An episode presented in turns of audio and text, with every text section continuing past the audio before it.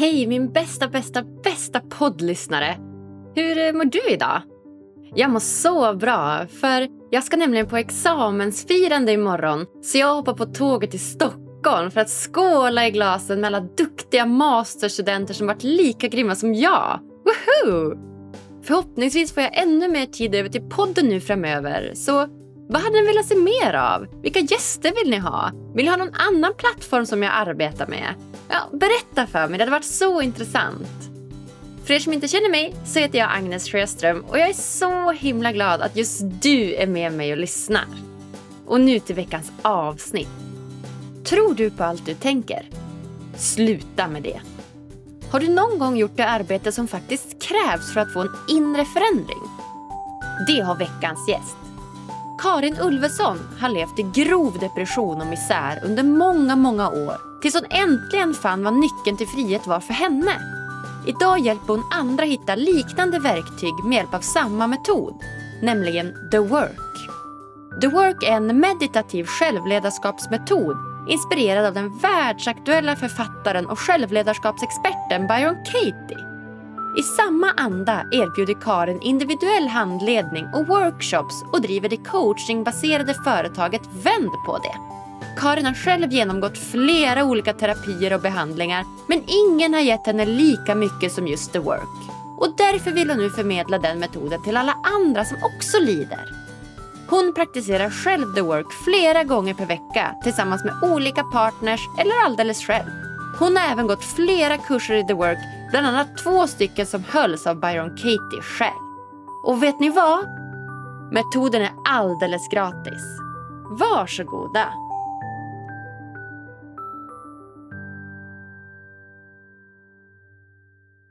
Äntligen får jag säga hjärtligt, hjärtligt välkommen till Lyckopodden Karin Ulveson! Nej, men tack så mycket! Äntligen säger jag också. Va? Kan du fatta att vi äntligen sitter här du och jag och faktiskt spelar in? ja, det, jag vet inte. Är det en dröm eller är det verklighet? Ja, eller hur? Jag vet knappt själv. Vi har ju haft eh, oändliga teknikstrul och också covidstrul ska vi säga. Så att eh, nu äntligen så får jag prata med dig Karin. Tack snälla för att du har haft sån tålamod och eh, vill prata med mig fortfarande. Nej, men tack själv. Du är en av de mest tålmodiga människorna jag har sett på tror jag. Ja, ja men alltså detsamma skulle jag säga. Vi, vi har gjort det riktigt bra. Jag spelade in ett avsnitt här förra veckan tillsammans med, eller det avsnittet som släpptes förra veckan tillsammans med Jonas Kolting. Han eh, hade ju absolut inget tålamod för tekniken. Han hade, det tog ungefär fem minuter, sen var så här, nej, nej, nej, vi gör som vi sa från början. Jag har inget tålamod för sånt här. Så att, eh, det, är, det är väldigt olika. Så att, jag tycker att jag ska klappa oss på axeln för just tålamodet. Ja, precis. Det tycker jag men du, du har ju som sagt långtidscovid. Jag tänker att det kanske lyssnarna och även jag är intresserade av. Berätta, hur, hur har det påverkat dig att ha långtidscovid? Ja, men det är väl framför allt att eh, jag har fått en kronisk trötthet. Alltså på ett sätt kan man säga att jag har haft tur, för jag har ju liksom inte haft så här akuta liksom andningsproblem så att jag blivit liksom rädd och så. Och det är ju väldigt skönt. Men jag har ju haft otur på det sättet att jag fick det i november, i början av november. Och jag är fortfarande väldigt, väldigt trött. Liksom. Så att det är ganska handikappande. Men eh, det har ju varit en utmaning eh, i, att, i att träna acceptans. Eh, att eh, bli en annan person. Jag antar att det bara är tillfälligt, men man vet ju inte. Så jag har ju förändrats mycket som människa i att har väldigt nedsatt tempo och sådär. Så att, eh, det har nog gjort eh, en del med mig mentalt skulle jag gissa. Och jag har ju också haft möjlighet att eh, använda metoden som jag jobbar med. Eh, har jag det har jag kunnat liksom ligga i sängen och göra för mig själv. Passat på där när jag inte orkat göra något annat. Så jag har nog utvecklats kanske lite i, under de här dryga sju månaderna i, i The Work också. Kanske. Jag vet inte.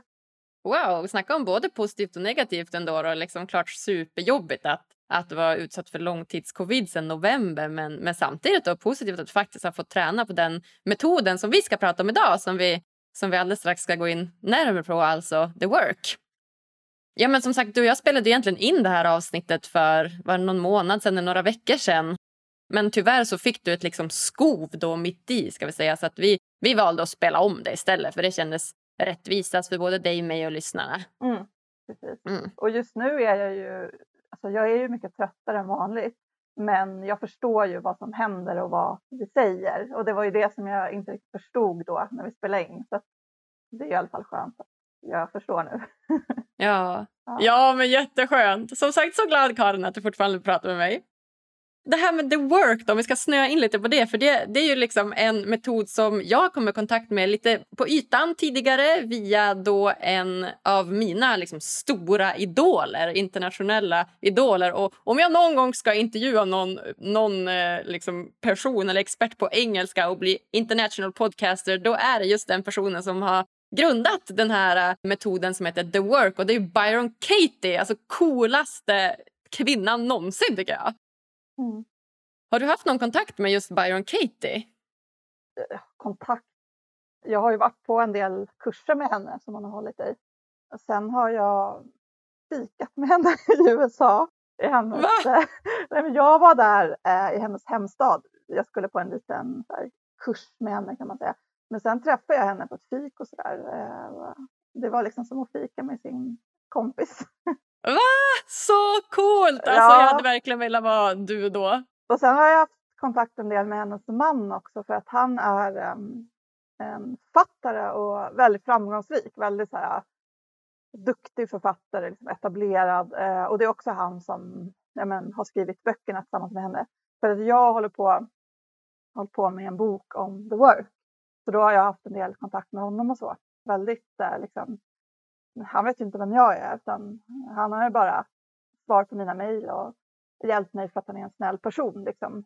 Jag har ju Wow. ingen, inget namn liksom, där eller så. så eh, jag har väldigt positiv erfarenhet av henne och hennes familj. Mm. Wow. Shit, vad coolt. Ja, och vilken kombo de måste vara. Hon med The Work och han författare. Shit, vilka, vilka böcker det måste bli. Och, och spännande om du är på väg ut med en bok också kanske på The Work fast på svenska. Ja, vi får se. Den kommer nog så småningom. Det är dock en barnbok.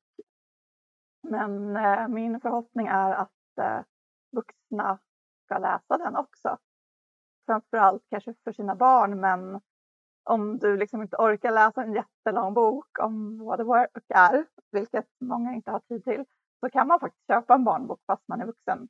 För jag tror att den förklarar ganska tydligt och enkelt vad själva the work är faktiskt. Men den, den har inte kommit ut ännu. Så. Nej, nej, men det kommer. Det kommer någon gång i framtiden. Ja, det lät ju superbra. Det är klart att barn också behöver ta del av det här. Så det är inte alls dumt. Men du, jag tänker då, för de här lyssnarna som aldrig har hört talas om The Work, om vi, om vi börjar från början, liksom, The Work, det är ju bara översatt jobbet på svenska. Liksom. Om, man, om man börjar från början, berätta, vad, vad är The Work för något? Jag använder mig ibland av liksom Byron Katies förklaringar för hon har så bra formuleringar. Ett sätt att beskriva det på är att det är en metod som löser upp tankar som leder till lidande.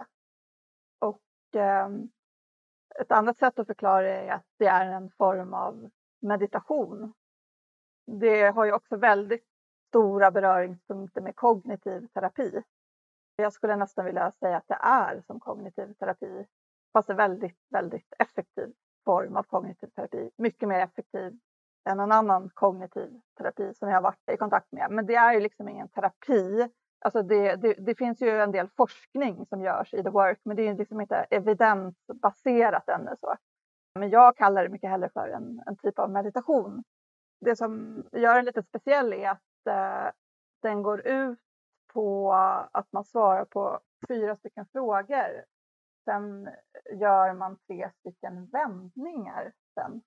Man, eh, man tittar på en dömande tanke. För det är de dömande tankarna som skapar lidande hos oss. Så tar man den igenom de här frågorna och sen vänder man på den på tre olika sätt. Just det. Gud vad spännande. Så att om vi börjar på liksom vad det är för något så kan man säga att det är en, liksom en meditativ metod som man använder då kanske för att utmana sina negativa tankar på ett sätt. Mm. Det är ju superbra. För om man tänker just, just, just sådana här metoder känns som att de är väldigt värdefulla idag för vi har ju så himla mycket tankar som bara snurrar i huvudet och det, det går ju som aldrig att inte tänka en tanke. Och de här tankarna kan ju lätt bli rätt negativt formulerade i huvudet just rent biologiskt också eftersom att vi liksom inställda på att leta efter faror och hot. Så att, så att ha en metod för det låter ju superbra. Har du, har du använt den mycket själv? Jättemycket. Jag använder den i alla fall varje vecka själv. Sen jobbar jag ju mer. Jag använder den genom att vägleda andra. Men förutom det så skulle jag säga att jag själv använder den varje vecka medvetet. Sen tror jag att min hjärna omedvetet har börjat använda sig av metoden i allt. Svara på de här frågorna på något sätt. Även när jag inte medvetet sätter mig ner för att göra metoden. Så jag skulle säga att det är en väldigt, väldigt stor del av mitt liv faktiskt. Ja. Och har varit det i ganska många år. Wow, coolt. Hur kom du i kontakt med den från första början? Jag hade upplevt eh, väldigt, väldigt mycket lidande i mitt liv på olika sätt. Olika typer av tvångstankar, liksom OCD.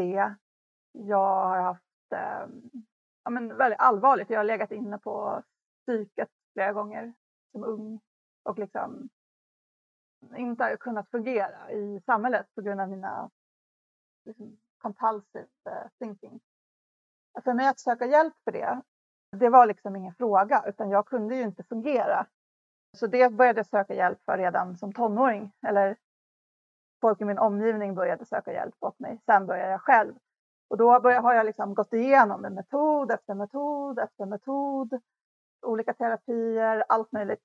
Tills jag slutligen kom i kontakt med The Work. Och det var när jag gick en kurs i en annan eh, form av meditation. Och då träffade jag ett eh, jättegulligt eh, par som tipsade mig om den här metoden. Och de var väldigt, väldigt snälla, trevliga. De verkar ha en så här sund relation och eh, såg ut att må bra. Så jag tänkte att det var en bra reklam för mig också. Och då testade jag den här metoden. Och det var liksom eh, life changing för mig. De här andra sätten att jobba med mig själv hade ju hjälpt mig så jag var ju som inte ett vrak kanske längre. Men det här, det hände någonting väldigt fundamentalt med mig. Alltså jag blev en lycklig person liksom. Till slut. Men inte på en gång. Men det är inte bara så här, ja, ja, nu går det bra, nu mår jag inte jättedåligt längre. Utan nej, det var verkligen så här, wow, alltså jag började verkligen kunna känna lycka och glädje och eh, så som jag tror jag kände när jag var väldigt liten. Wow, vad mysigt! Så på något sätt var det väl som att komma tillbaka till mig själv. Ja, ja men exakt. Och det känns ju ytterst relevant. Så om man då ska liksom ta den psykiska ohälsan som är så utbredd. Jag tror att det är över en miljon svenskar som lider av någon slags depression eller psykisk ohälsa. Och det är ju så många. Och att då kunna få tillgång till det här verktyget som dessutom är gratis. Va? Ja, men precis. Ja, ja. Nej, men det, det, det, tycker jag också är väldigt sympatiskt. Det finns inga, du måste inte betala något för att få reda på hur det funkar eller, utan allting är tillgängligt. Det är väldigt här, transparent. Sen har ju jag gått kurser och äh, på mycket så här, coaching och jag rekommenderar ju det. Men det är ju inte nödvändigt och man kan ju också göra det tillsammans med en kompis. Och det brukar jag göra, alltså på telefon. Jag kan ringa upp en kompis liksom.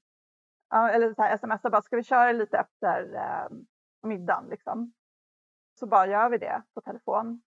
Det är kanske istället för att bara kolla på den där serien liksom. Och det är ju gratis. Det är enkelt också. Mm. Coolt, gratis och, och, enkelt och som sagt är det säkert man kommer säkert mycket, mycket djupare in i det också som du säger, vi med coachning och liknande, det kan man ju ta hjälp av, av dig av såklart. Men jag tänker att om man är, vet, ligger hemma och som du säger, man letar metoder efter metoder. Det har jag själv gjort. Att så här, men, men vad kan jag använda för metoder för att må bättre? Liksom, hur ska jag tänka? Och, lalala. och då är det ju helt ypperligt att det faktiskt finns en, en sån gratis metod som man kan använda både själv och med andra. Mm. Kanon! Ha, men om man går in lite mer på hur man gör det här nu för nu har vi sagt att det är faktiskt en, en, en metod man kan använda själv och du var inne på att det var eh, några frågor man skulle ställa sig själv. Vill du, vill du, vill du utveckla hur, hur är det man gör egentligen? Man börjar med att identifiera en eh, stressande, eller stressful som det heter på engelska, tanke. Nästan alla av oss har ju väldigt många, men du, du kan ju bara ta en tanke i taget i den här modellen. Så du, du väljer en tanke som, som får dig att eh, må dåligt. Och sen så kopplar du den tanken till en specifik situation när du tänkte den tanken. Så att du har hela tiden den här situationen tillgänglig så att eh, du kon konkret kopplar till den när du svarar på frågorna. Och sen är det viktigt att du skriver ner tanken för eh, att inte glömma bort den exakta formuleringen av tanken. Att eh, du använder exakt samma tanke hela tiden. Och eh, sen är det ju så som sagt så att the work är meditation. Så eh, när du sen börjar svara på frågorna så är det viktigt att landa, komma in i ett eh, lugn.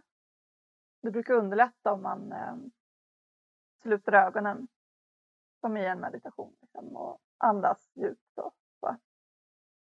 och sen söker du liksom svaret på frågorna inne i dig.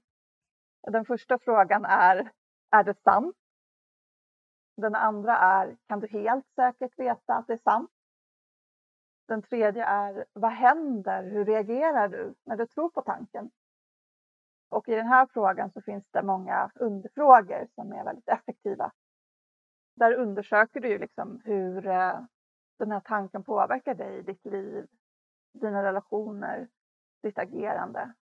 Man kan säga tankens undre värld börjar bli synlig. Liksom. En liten, liten tanke och så bara en hel eh, föreställningsvärld, tankesystem kanske går bak, det kan gå bak till hela din barndom kommer det upp grejer när du svarar på den här frågan. Och det här kan du ta, ge hur mycket tid till som helst om du vill, om du har tid. Du väljer ju själv liksom hur djupt du vill gå i varje fråga. Och sen nästa fråga är ju vem eller vad skulle du vara utan tanken? Om du inte trodde på den här tanken. Och då undersöker du det utifrån en meditativt perspektiv. Och det kan också få ta sin tid. Den eh, frågan ibland brukar jag likna vid lyckan till frihet eller i den frågan så brukar det välla upp härliga känslor, frihetskänslor och den du är, för du är ju inte tanken. Så du experimenterar liksom, vem är jag? Jag tror att vårt sanna jag är ju någonting helt och någonting, där är vi fria inom oss men sen kom de här tankarna komma och splittra oss. Men utan tankarna, liksom, ibland ser jag framför mig så spä, spädbarn som bara liksom, att de har säkert också tankar men är så här fria och det är den känslan som jag brukar komma åt. Och där finns det mycket att upptäcka i den frågan. Och eh, ja, det, vad var jag tänkte säga mer? Nej, men frihet liksom. Och styrka finns där. Och sen när du har gjort svar på den frågan, då kommer vändningarna. Och jag eh, tänker på ett sätt att frågorna är liksom som en uppvärmning för vändningarna vändningarna är på något sätt, det är där som eh, vi kan börja rucka eller släppa tanken på riktigt. Då ska du vända på tanken på tre olika sätt. Till dig själv, till den andra och till tankens motsats. Till exempel, Magnus är dum. Det är min Stackars Magnus. Det är min ljudtekniker här. Ja. Magnus är dum. Då Han som var så snäll och ja. hjälpte oss så mycket. Ja. det var ju verkligen. Du förstår, det är bara en projektion. Han är ju snäll ja. egentligen. Men jag, jag projicerar ju och det kommer jag se här i vändningen att när jag vänder till den motsatsen så blir det Magnus är inte dum. Jag vänder till mig själv så ser jag jag är dum. Hur kan det bli så? Hur kan du vara dum för att Magnus var dum? Det här har ju ingen effekt om jag inte eh, kommer på tre genuina exempel till varför den vändningen skulle kunna vara lika sann som eller sannare än den ursprungliga tanken i bara den situationen när jag tänkte tanken. Och då är det väldigt viktigt att förstå att bara för att jag ser att jag är dum, att det skulle kunna vara sant, så betyder inte det att Magnus inte också kan vara dum. Det är inte att en tanke är fel och en tanke är rätt. Poängen är att det finns många sätt att se på saker. Det finns många tankar som kan vara rätt inom citat. Och det är där friheten, när vi tror på en tanke, liksom, då, då tänker vi att det är verkligheten. Jag vet bäst, det är bara så här. Och visst, du kan sitta där och ha rätt, men du kommer aldrig må bra. Alltså, du, får, du får ju välja själv. Du kan ju bara, en sanning finns i världen. Ja, men visst, sitta och tänk så då. Men det är det som, som leder till lidande. Liksom att vara så fast i en eh, övertygelse. Liksom. Det är som att vara med i en sekt. väldigt, jag säger inte att alla sekter är, jag vill inte döma det, men om det är något väldigt destruktiv sekt. Eller, alltså, det är samma tendens. Vi har alla den tendensen även om vi inte är med i en sekt. Så att det skulle kunna vara sant att jag är dum. Ja, det beror ju på vad som händer i situationen, men han har kanske någon gång gjort något dumt mot mig. Men sen var han ju jättesnäll och hjälpte mig med datorn här precis. Och då är ju jag lite dum som bara dömer honom och inte ser det positiva. Alltså, så kan det vara, att det är lite dumt att bara se en sida av någon. Jag, jag kan komma på hur många grejer som helst, men poängen är inte att döma sig själv. Poängen är att inte döma någon. Alltså, det kan vara sant, det kan vara sant, det kan vara sant. Men du vet inte riktigt vad som är sant och då blir det inte dömande heller. För det är bara när, någon, när du tror att något är sant som det blir ett dömande. Och det är så här, jaha, det skulle kunna vara så. Men eh, om vi har använt the work och gjort det ordentligt, det som brukar bli effekten är ju att vi ser att ingen är dum. Nej, men att vi är alla innocent, alltså oskyldiga. Det är tankarna som ställer till det. Vi alla, vi söker alla efter gemenskap och harmoni och välmående. Sen kan vi bli eh, lurade av våra tankar. Alltså det är samma sak, en person som mördar en annan person av någon anledning. Det är ju inte för att, som jag ser det, den människan är ond. Det är för att den tror på att det är det rätta att göra. Skulle den människan bara få hjälp att luckra upp sådana fruktansvärda tankar så skulle ju det vara ett väg för den människan att komma tillbaka till sitt sanna jag, där vi är oskuldsfulla. Men det är tankarna som, som ställer till det till att vi vill hämnas eller skada någon eller skada oss själva inte minst i dessa dagar. Ja, ja men så spännande. Och just det här som du, som du tar upp det här med, med tanken. Och jag får en känsla av att det blir lättare att distansera sig lite från tanken. Att så här, jag är inte det jag tänker. Bara för att jag tänker att jag är ful eller dum eller ond så är inte det sant. För att det finns många sanningar. Och det, det är väldigt... Då Jag får verkligen den här befriande känslan som du pratade om. Att man känner sig liksom mer fri på något sätt. Så att om vi ska liksom sammanfatta de här olika frågorna då till lyssnarna. Vi säger att de sitter och skriver ner med papper och penna. Så var den första en tanke kopplat till en situation. Ja, och så skriver du ner tanken. Och skriver ner tanken. Mm. Och då första frågan det är då som du ska fråga dig själv, det är är det här sant? Mm. Just det. Andra frågan det var är det här verkligen sant? Mm. Kan du helt säkert veta att det är sant? Kan du helt säkert veta att det är sant? Just det. Mm. Och vad var fråga tre sen då? Vad händer? Hur reagerar du när du tror på tanken? Just det. Vad händer? Hur reagerar? Så då är man mer inne på en själv och känslan. Liksom. Vad, vad händer? Ja, just det. Alla frågorna är jag inne på känslan egentligen. Ja, just det. Men, men det är vad händer när jag tror på tanken? Ja, vad händer när jag tror på tanken? Just det. Och sen fråga fyra, vad var det då? Vem eller vad skulle du vara utan tanken? Just det. Och den känns ju så befriande. Vad skulle jag vara om jag inte trodde att jag var ful? Vem skulle jag vara då? Alltså Det känns verkligen så befriande. Alltså, men då kanske jag kanske får plats att jag till och med kan vara lite fin eller att jag tycker om en del av mig själv eller att man du vet, kan faktiskt få någon slags frihetskänsla. Så om jag tar bort den där tanken, vad händer då? Ja, precis. Och hur skulle jag leva mitt liv? Eller hur skulle jag leva en dag i mitt liv utan tanken? Hur skulle jag vakna på morgonen utan tanken? Hur skulle jag gå lite på gatan utan tanken? Uh. Eller liksom, om jag såg mig själv på månen, vem skulle jag vara då utan tanken? Eller om jag var med huvudpersonen i en film, vem skulle jag vara då utan tanken? Alltså det finns många sätt att se sig själv liksom utan tanken. Wow, jättebra. Och nästa fråga, det var?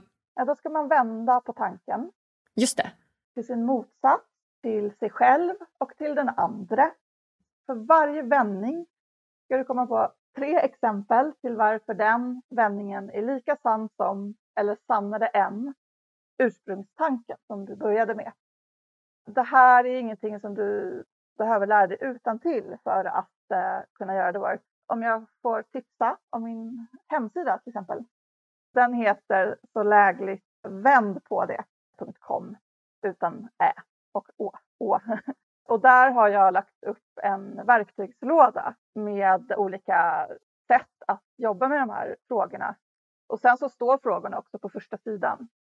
Så det är bara att gå in där och läsa, eller på Byron Katies eh, sida, thework.com också. Jag har gjort det på svenska och försökt anpassa det kanske lite mer utifrån en svensk kontext. Amerikansk kontext kanske inte alltid passar alla. Jag tänker att jag förmedlar hennes eh, metod till en målgrupp som passar min hemsida. Liksom. Så jag känner, känner, bara att jag är en förmedlare av. Ja. Sen har jag också lagt upp det lite som en liksom, skola. Eller så att man, jag, jag, skriver ibland på en blogg där på sidan och försöker vara lite så här enkel, kortfattad och pedagogisk och skriver lite reflektioner som ska underlätta förståelsen av hur man gör the work. För ibland så kanske man inte orkar läsa en hel bok eller sätta sig in i det så. Så det är min ambition, för jag är ju också lärare från början. så jag försöker hela tiden så förmedla, liksom, att försöka få folk att förstå. Och det gör ju Byron Katie också, självklart. Och massa andra människor som jobbar med den här metoden. Det är bara att läsa frågorna. Alltså, har dem bara framför dig så läser du dem och svarar på dem. Wow, ja, det känns, eh, jag känner mig redan befriad. Jag, på att säga att så, oh, jag behöver inte tro på allt jag tänker och det där är inte sant och det där är ju inte sant. Och kan man vända på det också? Du vet, så här, tänk att jag är ful. Kan man vända på det men jag är fin? Jaha, vad händer då? Och vad har jag för sådana exempel? Precis, och just det här att du, när du kommer på de konkreta exemplen då kan du inte gömma dig. För jag menar, hur många gånger har man inte hört, alltså kanske när man var yngre, bara men du är så fin. Man bara, varför skulle jag tro på det? Men det är när du frågar inåt och du tvingas att komma på genuina exempel till situationen. Alltså det är det som är skillnaden. Alltså för mig, jag kan sitta och vända och vrida på saker, men det luckrar inte upp vad jag innerst inne i, i smyg kanske tror på. Jag vet ju att jag är ful. Jag, menar, jag till exempel trodde jag var så extremt ful ett tag att jag, alltså jag kunde inte gå ut och se på en vecka någon gång ibland. Och jag anpassade mig. Alltså jag, det, det, var en del av mina tvångstankar. Jag har haft olika typer av tvångstankar. Fråga mig inte varför, men, men eh, då, jag, jag kunde inte göra nästan något. Jag kunde inte gå till affären ibland jag känner ingen som är så ful som inte kan gå till affären. Alltså, Nej. Alltså, alltså jag har aldrig träffat någon sån människa. Eh, Nej, det är men, ingen. Eh, här inne, om mm. det inte ifrågasätts, det kan växa och då, blir det, då tror man att det är verkligheten är här. Och då spelar det ingen roll vad någon säger, för då, då anpassar man bara det till sin verklighet. Menar, hon säger så för att vara snäll eller för att få ut något. Eller, mm. det, det, här är självklarheter vad jag säger poängen är den att jag kämpade så många år. Jag gjorde allt för att komma ur det här liksom, helvetet och fängelset här inne. Men det gick inte. Alltså jag kunde inte. Oh. Och sen fick jag den här gåvan. Liksom, det har betytt allt för mig. Och jag förstår att det är provocerande för andra för att liksom, det låter för enkelt. Det låter kanske som så ah, men nu ska hon eh, liksom, vara en sån här coach och tjäna lite pengar på det här. Eller, liksom, Svara bara på fem enkla ja, frågor eller sex ja, enkla frågor. Liksom, men ibland är det så att less is more. Alltså det handlar ju om vilka frågor.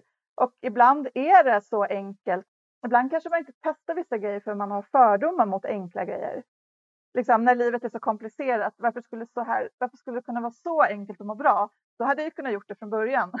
Alltså man kanske inte ens vill förstå att liksom, då kanske blir så här, att man blir också så här ledsen också att man inte visste om det innan man trodde att man skulle liksom göra karriär. Och, det är inget fel att göra karriär, men alltså, man trodde liksom, jag måste göra det, jag måste plastikoperera mig, jag måste för att må, må bra och, jag, och sen måste jag ha familj och sen måste jag vet, ha sommarställe eller vad som helst. Jag måste bli en, en god människa.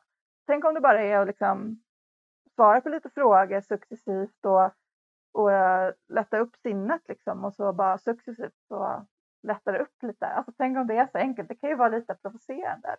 Ja, ja men exakt. Och liksom, men tänk om det skulle vara så enkelt. Så liksom det, kanske om du har, liksom, säg att du har en väldigt eh, negativ syn på enkla liksom, metoder eller liksom, så här, svara på några frågor och har kanske en liten negativ förutfattad mening. Så, så, så testa bara. Du, säg att det, det tar ju bara liksom, ett litet tag av ditt liv så Och om du ändå har det jobbigt så, så är det väl ändå värt att bara, bara testa, se vad som händer.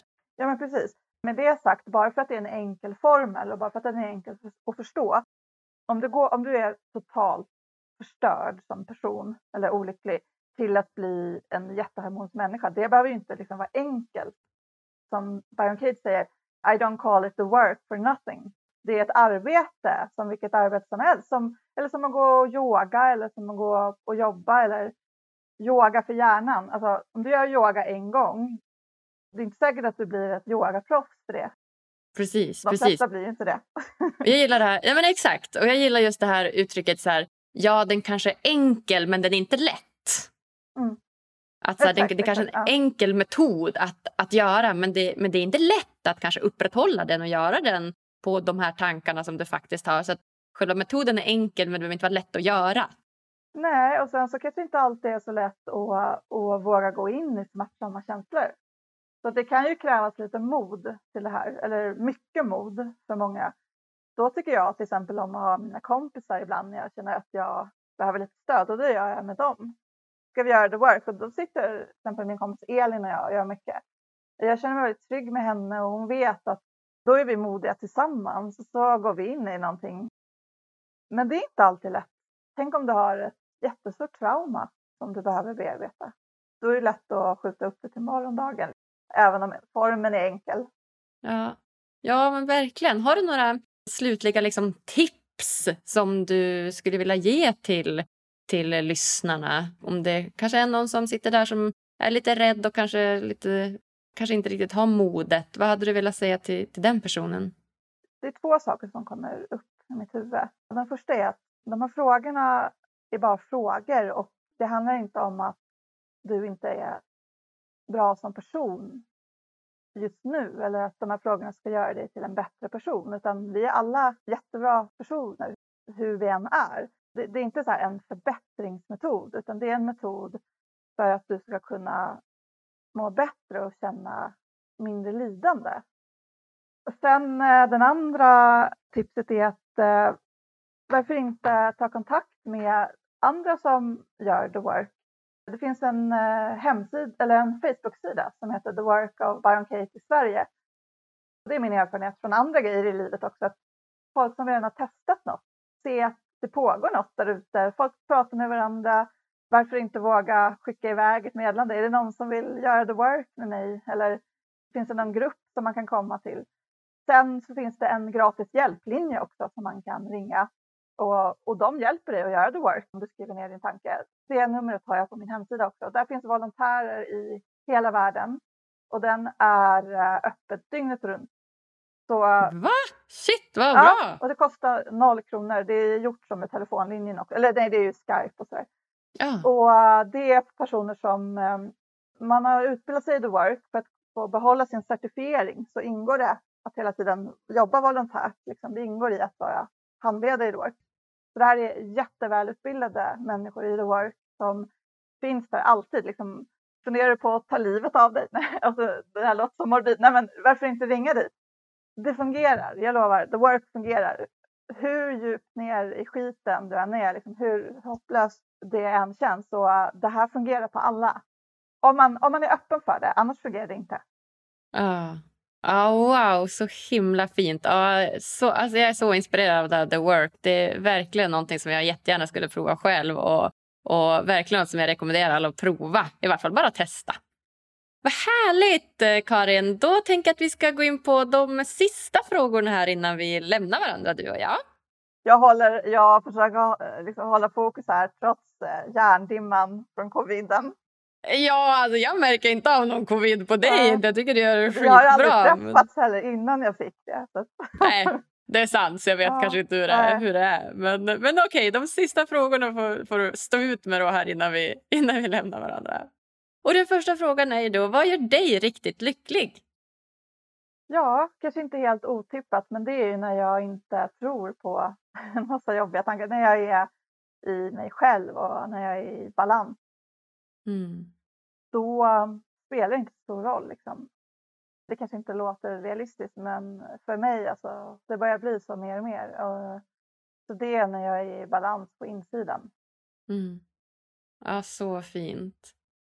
Och eh, om du fick ge lyssnarna en utmaning som de kunde göra varje dag för att bli lite lyckligare, vad skulle det vara då? Gör the work! Ja, precis. För vi tänker ju alltid dömande tankar varje dag. Vissa mycket mer än andra och de brukar oftast vara sämre. Då kan man bara testa kanske, det här kommer jag bara på nu, men någon gång per dag fråga så här, kan jag helt säkert veta att det är sant? För det är ju ändå det som allting går ut på med the work. Är det verkligen sant? Och sen fördjupar man sig i de här frågorna och vändningarna. Men och bara fråga så här, kan jag helt säkert veta att det är sant? Jag får fortfarande tro att det är sant, men kan jag helt säkert veta att det här är sant? Även om jag känner mig övertygad, jag bara sitter och irriterar mig på något eller på mig själv. Eller, det kan ju vara ett experiment att fråga sig det en vecka och se om något händer.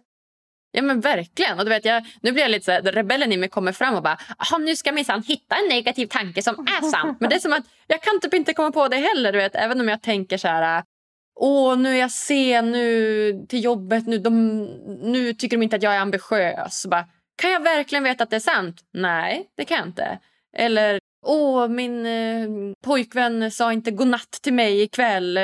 Han älskar inte mig. Och så Ja, bara, exakt. men vänta nu, vet jag att det är det här sant? Är det här verkligen sant? Så bara, nej, nej det vet jag ju inte. Så för mig blir det som att nästan varje tanke som kommer upp blir liksom, vad ska man säga, lite puff, nedslagen av att så här, nej, du vet inte, det kanske inte är sant. Så det är så befriande. Precis, och bara för att lägga till det så är det ju just som du tog upp nu, de dömande tankarna. För liksom, du behöver inte ifrågasätta så här, är solen rund eller ser jag nu att solen är rund? Alltså, och det är också så här, min pojkvän sa inte godnatt. Nej, det kan ju vara sant. Alltså, men om det är något dömande, precis som du Mm. säger, och det, bet- that means, det betyder att han älskar inte mig. Ja, men då Precis. ifrågasätter du, han älskar inte mig. För du behöver liksom inte gå runt och du får ju ifrågasätta självklara grejer, men det kanske inte kommer hjälpa dig så mycket att ifrågasätta, så här, är det här en kaffekopp?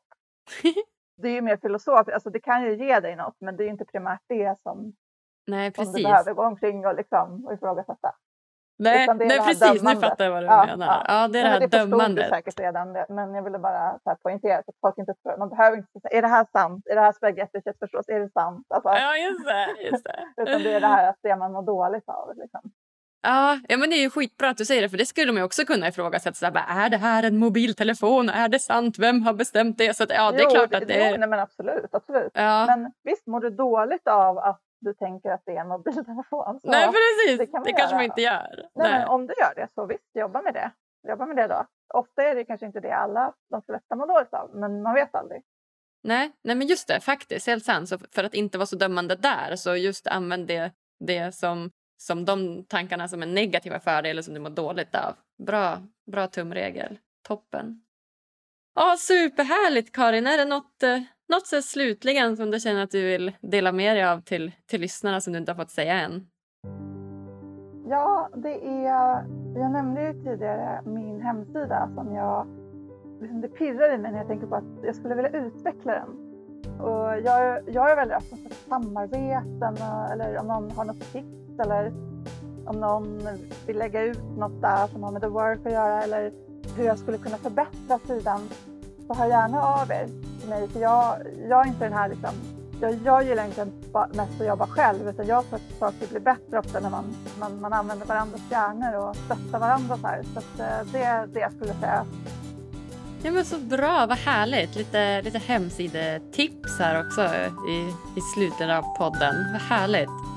Ja, nej, jag säger bara tack, tack, tack snälla, snälla, snälla Karin för att du har det här fantastiska tålamodet och tog dig tid att gästa mig här på Lyckopodden. Och jag säger bara tack detsamma och tack för ditt tålamod Agnes. Det kommer ta dig långt. det här tålamodet. Detsamma Karin. Ha det bäst!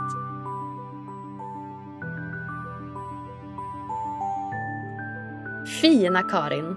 Tänk att en helt kostnadsfri metod kan vara så sjukt effektiv. Ja, det är dags att sluta tro på allt du tänker. Och kära lyssnare, om ni tycker den här podden är lika bra som jag så önskar jag av hela mitt hjärta att ni går in på iTunes eller Podcaster och klickar i prenumerera-knappen. Och följ oss jättegärna på sociala medier och sprid avsnittet till alla ni känner. Vi hörs på tisdag igen. Puss och kram!